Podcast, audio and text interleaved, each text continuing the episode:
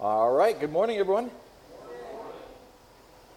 I want to invite you this morning to uh, open up your Bibles and turn with me to 2 Peter chapter 3. We return to 2 Peter chapter 3, and this morning we'll be finishing our text we've been working through over the last couple of weeks, verses 1 through 10. This is really part 3 of a mini series within a series.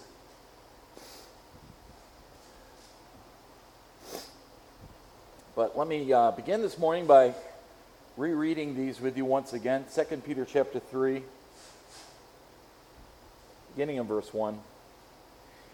Here now is the reading of God's living and infallible word. Peter writes, This is now, beloved, the second letter I'm writing to you, in which I am stirring up your sincere mind by way of reminder, that you should remember the words spoken beforehand by the holy prophets and the commandment of the Lord and Savior spoken by your apostles. Know this, first of all, that in the last days mockers will come with their mocking, following after their own lusts, and saying, Where is the promise of his coming? For ever since the fathers fell asleep, all continues just as it was from the beginning of creation. For when they maintain this, it escapes their notice that by the word of God the heavens existed long ago, and the earth was formed out of water and by water through which the world at that time was destroyed, being flooded with water. But by his word, the present heavens and earth are being reserved for fire, kept for the day of judgment and destruction of ungodly men. But do not let this one fact escape your notice, beloved, that with the Lord one day is like a thousand years, and a thousand years like one day. The Lord is not slow about his promise, as some count slowness, but is patient toward you, not wishing for any to perish but for all to come to repentance. But the day of the Lord will come like a thief, in which the heavens will pass away with a roar, and the elements will be destroyed with intense heat, and the earth and its works will be burned up.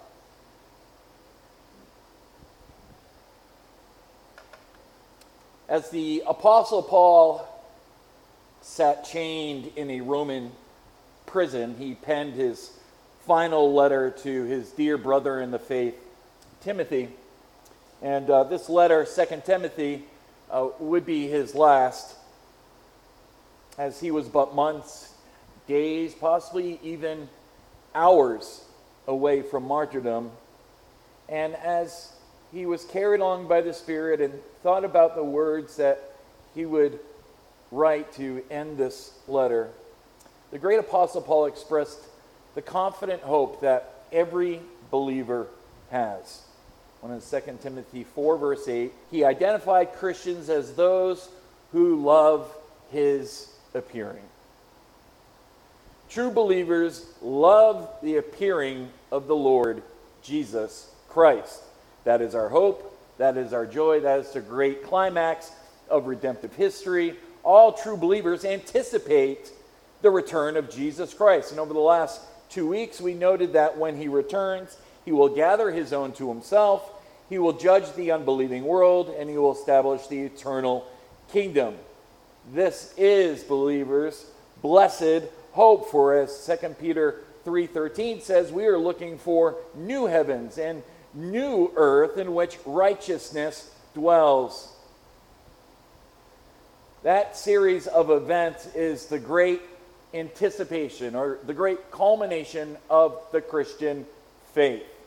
But for those who love their lust, and for those who love their sin, the return of Christ means something entirely different, doesn't it? The Bible describes it as a great day of wrath, a day of destruction and desolation, a day of judgment when all the earth will be devoured. The Old Testament prophets, prophets often referred to as the great day of the Lord. In fact, that's what Peter calls it here in verse 10 the day of the Lord. And so Satan and his false teachers of 2 Peter recognize just how important this doctrine is to the church when believers actually live with anticipation of Christ's promised return.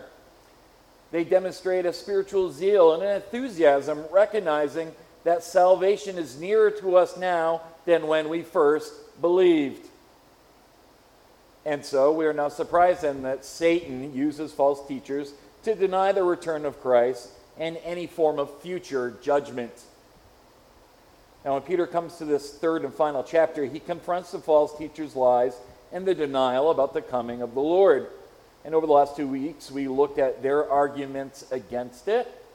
And then last week, we looked at Peter's arguments for it. And we ended last week in verses 9 and 10. So, just to reintroduce this debate that these people are having, let me just sort of sum up by way of re- review what we've already covered.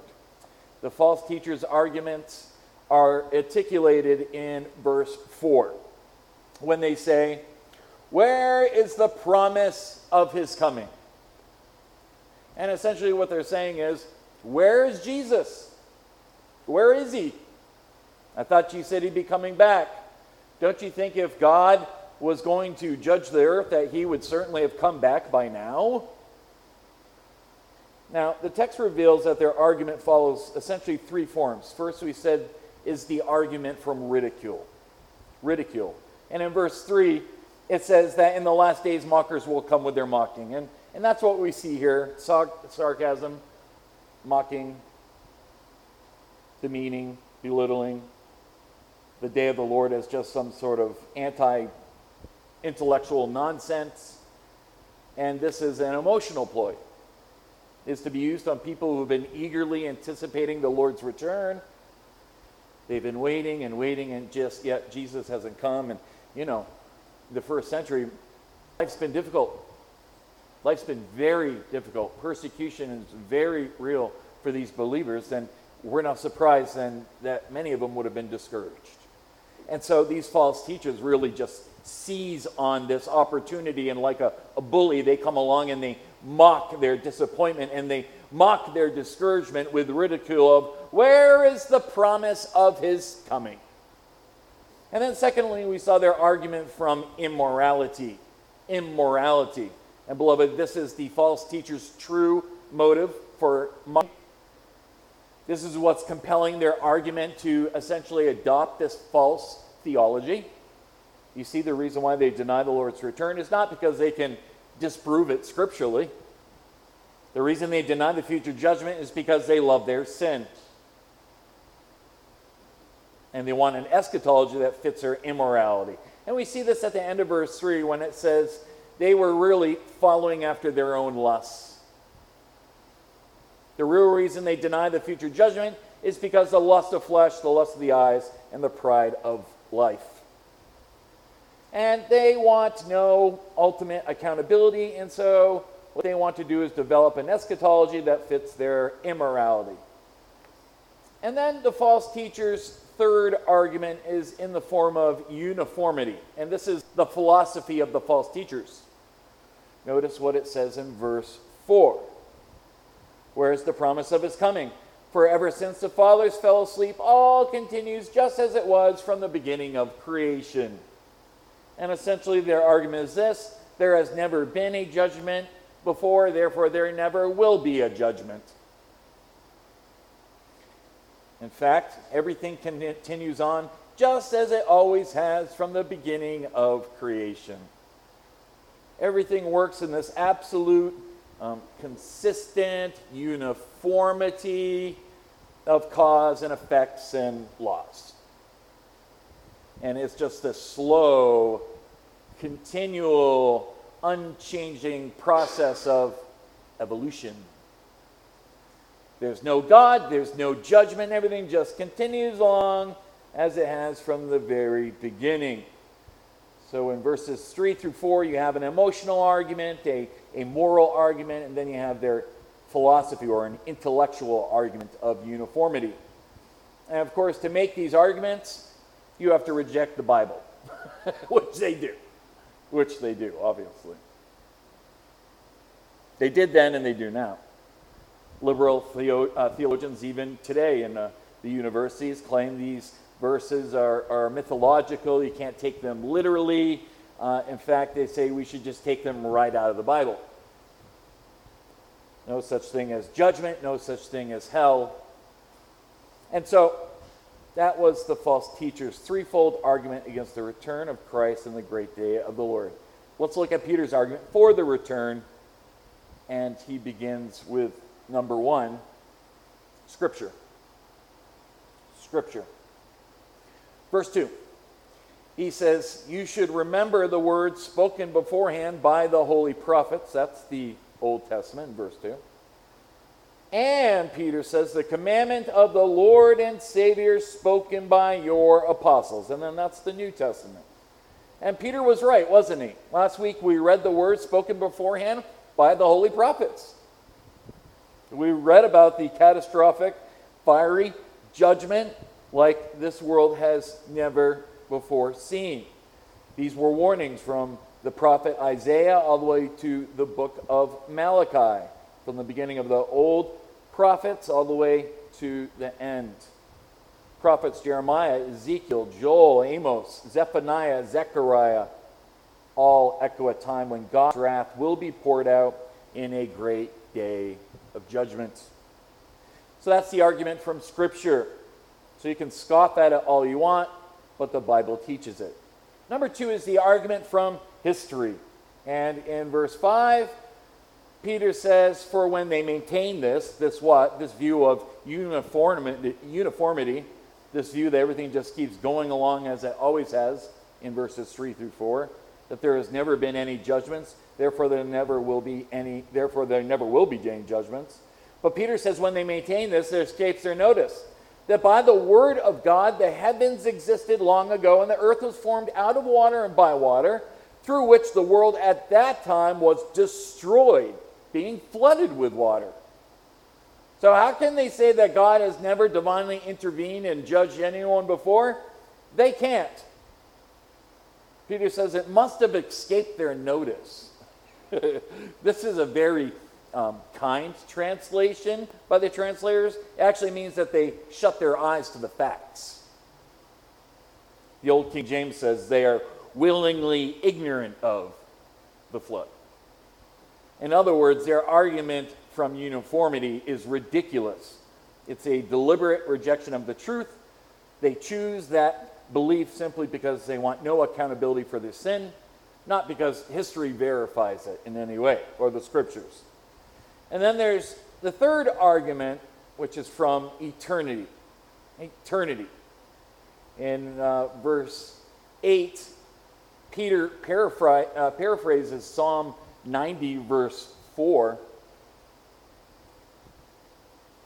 where we get actually a rare glimpse into Moses praying to the Lord as he praises the one who's not only formed the earth, but he is the God of everlasting to everlasting. Notice how Peter uses this verse from Psalm 90 to make his argument here in verse 8. He says, But do not let this one fact escape your notice, beloved that with the Lord, one day is like a thousand years, and a thousand years like one day. The general principle that Peter lays out for us is that we must always remember that we cannot, by our, our very nature, understand fully the mind of God. And not only that, one of the things that we have to realize is that God does not operate in um, a timetable like ours. He operates on an eternal basis. You cannot confine God to um, human time and space and matter, though He intervenes and He speaks into that time, space, matter. Isaiah 55, 8 through 9 says, For my thoughts are not your thoughts, neither are your ways my ways, declares the Lord. For as the heavens are higher than the earth, so are my ways higher than your ways, and my thoughts than your thoughts? It's really only against the background of eternity that things appear in their true proportions and assume their real value. And so the argument from eternity is that it may appear to you that God is delaying his coming, but remember that with the Lord, one day is like a thousand years, and a thousand years is like one day. So God is not late, God is not delaying, He is always on time. And then, number four, Number four is where we left off last week, and we started introducing the argument from the character of God. The character of God. We see this in verse 9. The mockers say, Where is the promise of his coming? And Peter, in the culmination of his argument, says this The Lord is not slow about his promise, as some count slowness, but is patient toward you, not wishing for any to perish, but for all to come to repentance. This, beloved, is the character of God. Peter says the delay is not a delay of indifference, it's not a delay of distraction, it's not a delay of impotence, it is a delay of patience. Patience. Now, this is a very important verse that we need to understand correctly, so I want us to consider it here for a moment. First, notice just how it begins. Peter writes, The Lord is not slow about his promise. Now, this is a very significant statement. Jesus had made his followers a promise. He said that he was coming back. All right? But at the time that Peter was writing this, it had already been nearly 30 years since Jesus had walked on this earth. And the, some of the believers were beginning to wonder where is he? Is he coming back? Why hasn't he coming back? They, they were so full of hope for his return. Many of them believed that it would be in their lifetime. Even Paul indicates that when in 1 Thessalonians 4, verse 17, he says, We who are alive and who will remain will be caught up together with them in the clouds to meet the Lord in the air. So we will always be with the Lord. He doesn't say you who are alive, or he doesn't say they will always be with the Lord. He says we, as he includes himself. And so there were just a lot of people that truly believed Jesus was coming back soon. They, they anticipated his return. It was going to be in their lifetime. And when he didn't come, some began to wonder and question, even the believers. Not the mockers, but the believers of where is he? Where is he? Why hasn't he come? And now here we are two millennia later, 2,000 years later. And maybe for some of you, you thought the Lord would be back by now, and you've longed for his return. And you've experienced discouragements and heartaches, and like Habakkuk, you pleaded with God, How long, O Lord? How long will I cry for help and you will not hear? How long, O Lord, will you allow your people to suffer and you will not act? And you've watched year after year as the darkness in this world keeps getting darker and darker. And you might have even asked in the quietness of your heart, why does God allow this? Why does God tolerate this? If God has the power to do something, why does He allow this to continue on? Why doesn't He do something? He's promised to come back. Why hasn't He? In verse 9, Peter answers all those questions. he says, first of all, the Lord is not slow about his promise. Now, the word for slow means late or delayed. The Lord is not late. He is not slow.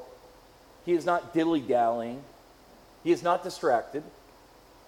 You remember Galatians 4, verse 4, where it says, But when the fullness of time had come, God sent forth his Son, born of a woman, born under the law, so that we might re- he might redeem those who were under the law. So God does everything in the fullness of time. He does everything on schedule, on time. He isn't slow, he isn't early, he isn't late.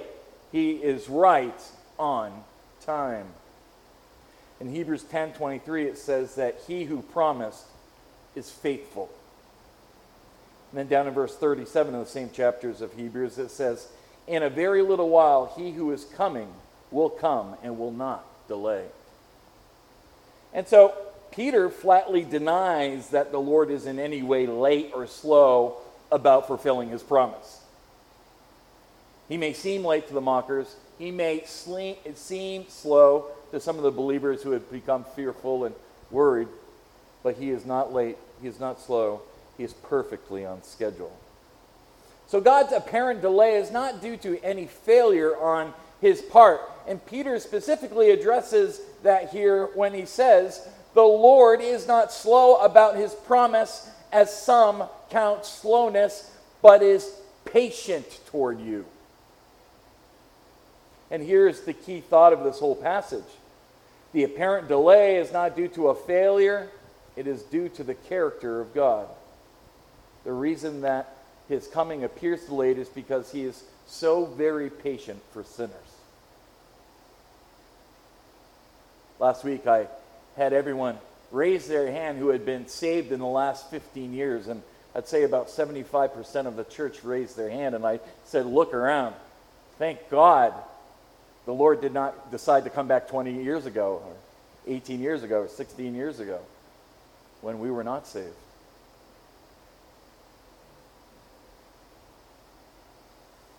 Now, he says he is very patient. He delays and delays and delays. He's delaying the judgment because God is rich in mercy. Now, there are a number of passages that really espouse this truth further for us. I want you to see. Listen to what Romans chapter 2, verse 4 says. Wonderful verse. Romans chapter 2, verse 4. Do you think lightly of the riches of his kindness and tolerance and patience, not knowing that the kindness of God leads you to repentance? And Paul is there saying God has actually put his judgment plans into the future in order that in this present time he may exercise patience towards sinners so that they will come to repentance. How gracious is that? Even in Romans chapter 9, verse 22, where we see his justice take center stage, Paul still reveals insight into the character of God. You all know the verse. It says, What if God, although willing to demonstrate his wrath and to make his power known, endured with much patience vessels of wrath prepared for destruction? Even in the sovereign judgment of man, we see a God who still endures with much patience. He's so very patient. And then you'll recall from our time in 1 Peter chapter 3 and verse 20, a fascinating verse going all the way back to the time of the flood. And it says, When the patience of God kept waiting in the days of Noah. Question How patient was God in the days of Noah? How long did he wait before he brought the flood? 120 years, right? 120 years. Noah built the ark over a span of 120 years, and, and it, at least it indicates that during the majority of that time, uh, Noah was also a preacher of righteousness. And God patiently and patiently and patiently kept waiting for men to repent. And then right here in our own chapter, notice 2 Peter chapter 3 verse 15. Peter says, "Regard the patience of our Lord as salvation." Wow. It is for purposes of redemption that God is patient. It is purposes of repentance and salvation that God waits. And so the scoffers see the delay as a vice, and Peter presents it as a virtue. Now, you remember that the day of the Lord is a time of final, catastrophic, worldwide judgment where all the ungodly will eventually be cast into the lake of fire, and there we see the justice of God. But on the other hand, we see a God in Joel chapter 2, verse 13, who is slow to anger and abounding in loving kindness and relenting of evil. So while God holds in his hand the power to destroy and the power to cast the ungodly into eternal hell, he is also the God who is patient, merciful, who is slow to anger, and abounding in loving kindness. Consider his patience with you.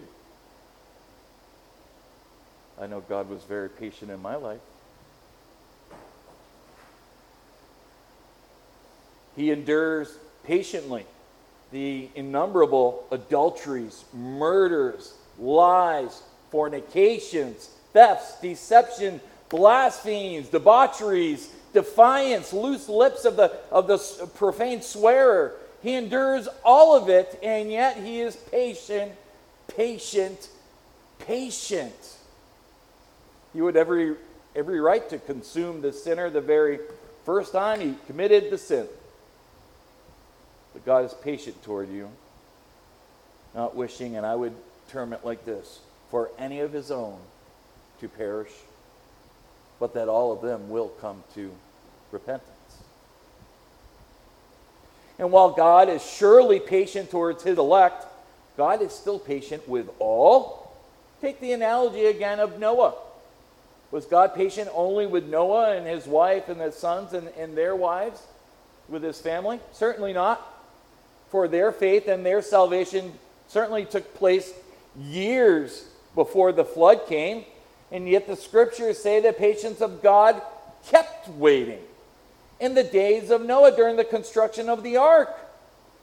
So God demonstrated a great patience even with the sinners, though they would not repent, and ultimately whom his justice had to destroy. Isaiah 30, verse 18 says, The Lord longs to be gracious to you. And therefore, listen to this He waits on high to have compassion on you. For the Lord is a God of justice. How blessed are those who long for him. God, by nature, is patient, kind, forgiving, merciful, graciously patient, for God is Savior. Luke 3 13, verse 3, excuse me, is a very interesting verse. Jesus says, I tell you no, but unless you repent, you will all likewise perish. And he's saying the path to perishing is the path of an unrepentant heart. The path to damnation is the path of a non repentant heart, one that rejects the Lord Jesus Christ and holds on to his own sin. Now let's get back to this verse and look at it some more.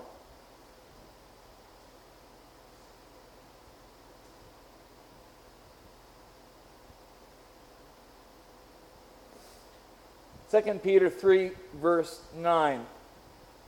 Because there are people who look at this verse and say, well, if God doesn't wish for any to perish, but for all to come to repentance, then that must mean nobody will perish and everybody will come to repentance. and these people are actually referred to as universalists. Universalists.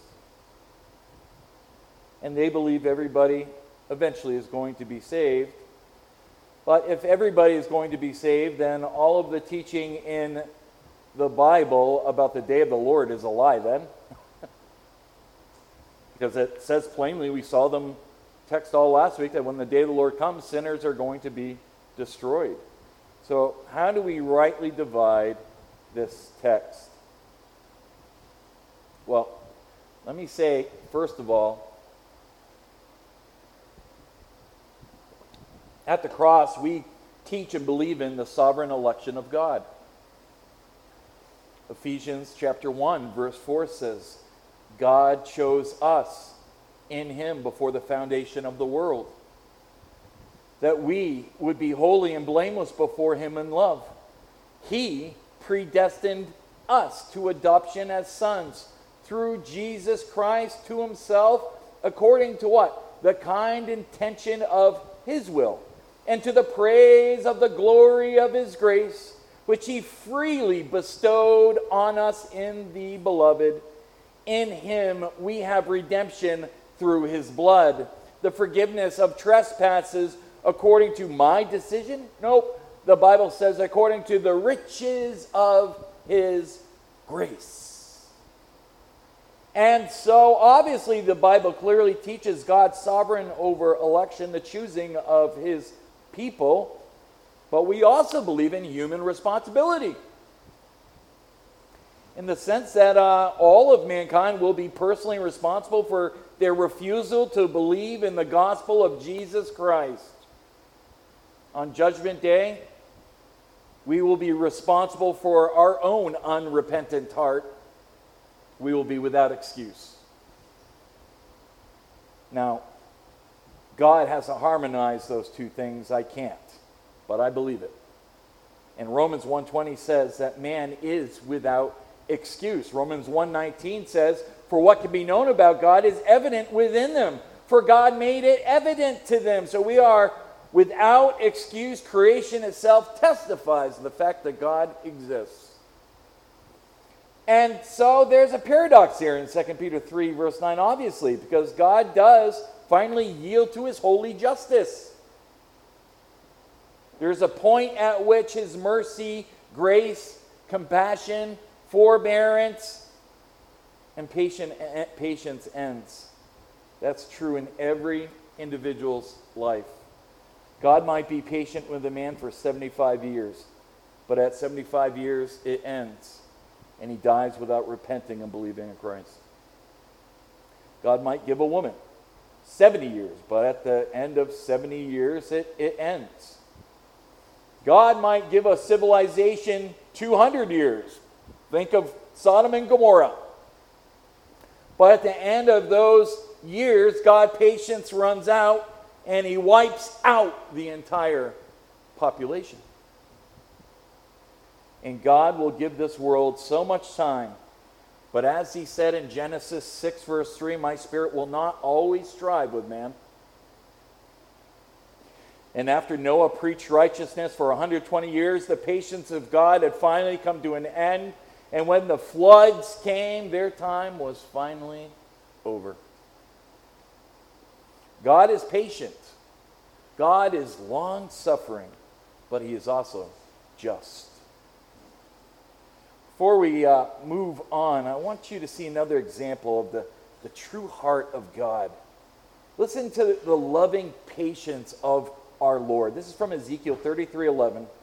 The Lord says, I take no pleasure in the death of the wicked, but rather that the wicked turn from his way and live.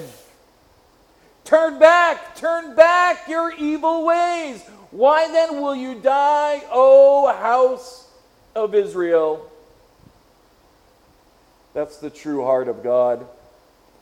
He takes no pleasure in the death of the wicked, but rather, he says that the wicked would turn away, turn from his way, and live. One more from Matthew chapter 23, verse 37. Here again, we see the words of our Lord as he mourns for unrepentant Israel. Jesus says, Oh, Jerusalem, Jerusalem, the city that kills the prophets and stone those who are sent to it. How often would I have gathered your children together as a hen gathers her brood under her wings, and you were not willing? You were not willing. So, says Peter, four arguments for the Lord's return. The argument from Scripture, which says he's coming. He's coming. The argument from history that says he has judged in the past, he'll do it again. The argument from eternity that says it may seem like a long time, but remember, God is not confined to our limitations of time and space. And then lastly was the argument from the character of God, which says he's coming, he's coming, but the reason he waits so long is because God is so patient he is so patient to give for sinners to repent. For it is not his desire, but ultimately it is his degree that the ungodly be damned. So, on the basis of those four arguments, Peter then affirms the fact that divine judgment will come. Divine judgment will come, and we see this in verse 10. But the day of the Lord will come like a thief, in which the heavens will pass away with a roar, and the elements will be destroyed with intense heat, and the earth and its works will be burned up. The assurance of divine judgment is clear. Peter says you can mock it all you want to, but it will not change the fact that the day of the Lord will come. The day of the Lord will come. Now remember, the day of the Lord is the technical term for the culminating judgment of God that comes to end this world as we know it. The Old Testament prophets saw it as a day of unequal darkness and damnation, firing, smoke. A day when the Lord would act in a climactic way to vindicate his name, to judge all of his enemies, to reveal his glory and establish his eternal kingdom. And whether you look at Isaiah chapter 2, Isaiah chapter 13, Ezekiel chapter 13, Ezekiel chapter 30, whether you look at Joel's chapter 1 and 2, Amos chapter 5, whether you look at that single chapter in Obadiah, verse 15, Zephaniah chapter 1, Zechariah chapter 14, Malachi chapter 4, wherever you look, you will see the unfolding of the final day of the Lord, and you will see it as a time of judgment. Now, some of the prophets indicate that it will have some preliminary signs, and so they write of those. Some speak to a sooner uh, judgment and then one in the fulfillment to come. Some write about it that uh, what it'll be like when it hits, and others write about it how it will culminate. Others speak of what happens after it's over, but all the prophets see it as a day of judgment and doom. And it's the same for the New Testament writers as well. Um, whenever the New Testament writers speak of the day of the Lord, it's, it's a fearful term. It's catastrophic judgment. For example, First Thessalonians chapter 5 verses 2 through 3. Paul writes, For you yourselves know full well that the day of the Lord will come, just like a thief in the night. While they are saying peace and safety, then destruction will come upon them suddenly, like labor pains upon a woman with child, and they will not escape. It's a time of, of devastation and destruction. And then there are texts like Thessalonians chapter 2 in verse 1, Paul talks about the, the coming of our Lord Jesus Christ. Um, verse 2, he gives warning there will be troubling times ahead. ahead. Don't be deceived in thinking that the day of the Lord has come. He warns them in verse 3 Let no one in any way deceive you, for it will not come unless the apostasy comes first. And the man of lawlessness is revealed in the son of destruction. And so we see, even in the first century, believers being warned about the last days of this great falling away that will occur. And by the way, we see that now. Earlier in the uh, same epistle, back in chapter 1, it describes the event in verse 7 clearer.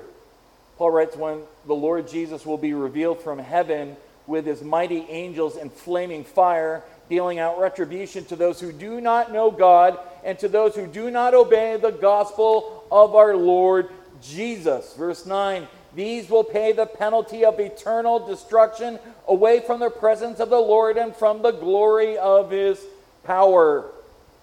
It's always described as a time of great judgment. So Peter says the day of the Lord will come, and it'll come like a thief. Now, what does he mean by that? Well, like a thief is going to come um, suddenly and without warning. It'll be a, a surprise arrival, suddenly for many unexpected, disastrous to the unprepared. No one knows the day or the hour. It's not for us to know that, but all generations live in the sense that it could come at any moment, anytime. So Peter says it's coming, it's coming, it's coming, it's, in, it's in inevitable. And, and then he describes its, its character as he continues in verse 10 But the day of the Lord will come like a thief, in which the heavens will pass away with a roar. And this is a dramatic picture. If you turn to the book of Revelation, we get some more detail about that. In Revelation chapter 4, verse 16, uh, sorry, in verse 6, verse 14. Give me a moment to turn there and I'll get a drink.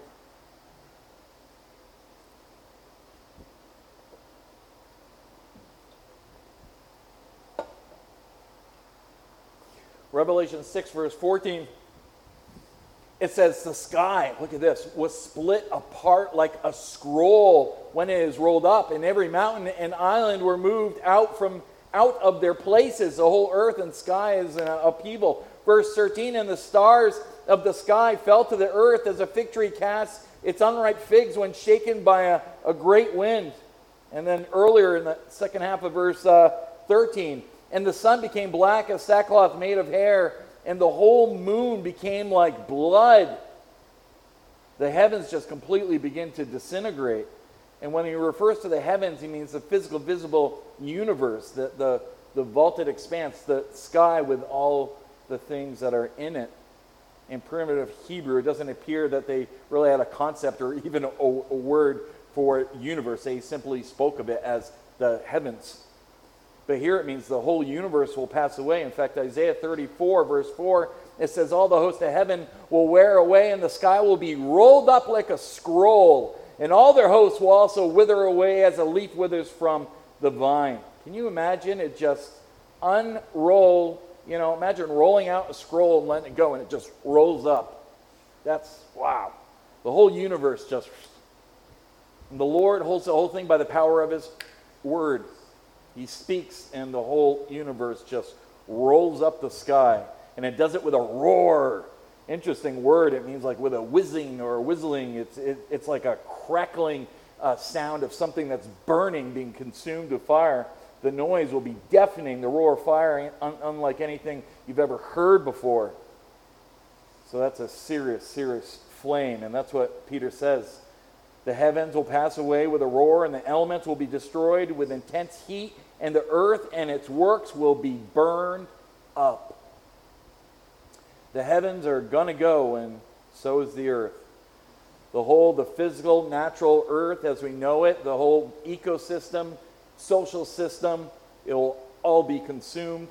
And in that final moment, the whole solar system, the, the galaxies, everything will be abolished. All the, all the elements which will make up the, the whole physical world and universe will just dissolve. It'll just utterly melt away. Just an astonishing picture, but it doesn't end in destruction for those chosen by God. After the great white throne judgment, God will destroy the universe. He'll set up a new heaven and a new earth after the judgment, and, and we'll see more about that as we go. But the wrathful voice of God is going to come in the day of the Lord. It is inevitable. The mockers may mock, they're wrong. They may argue from a viewpoint of emotion or, or feeling. They may argue from a viewpoint of morality, not wanting any accountability for their sin. They want to live the way that they want to. They may argue, argue foolishly, blindly, willfully from some revised idea of history, but their arguments are all foolish Peter says. The day of the Lord will come, and when it hits, it will destroy suddenly like a thief. And God will establish an entire new heaven and new earth wherein dwells only righteousness. Righteousness. He's coming, and he's coming right on schedule. Next, we're going to find out what the implications of all this means for our lives, and we'll continue in that next week. If you need prayers this morning, I want to invite you. You're welcome to come forward as we stand and sing, and let's praise the Lord. I can only imagine what it will be like. Thank you.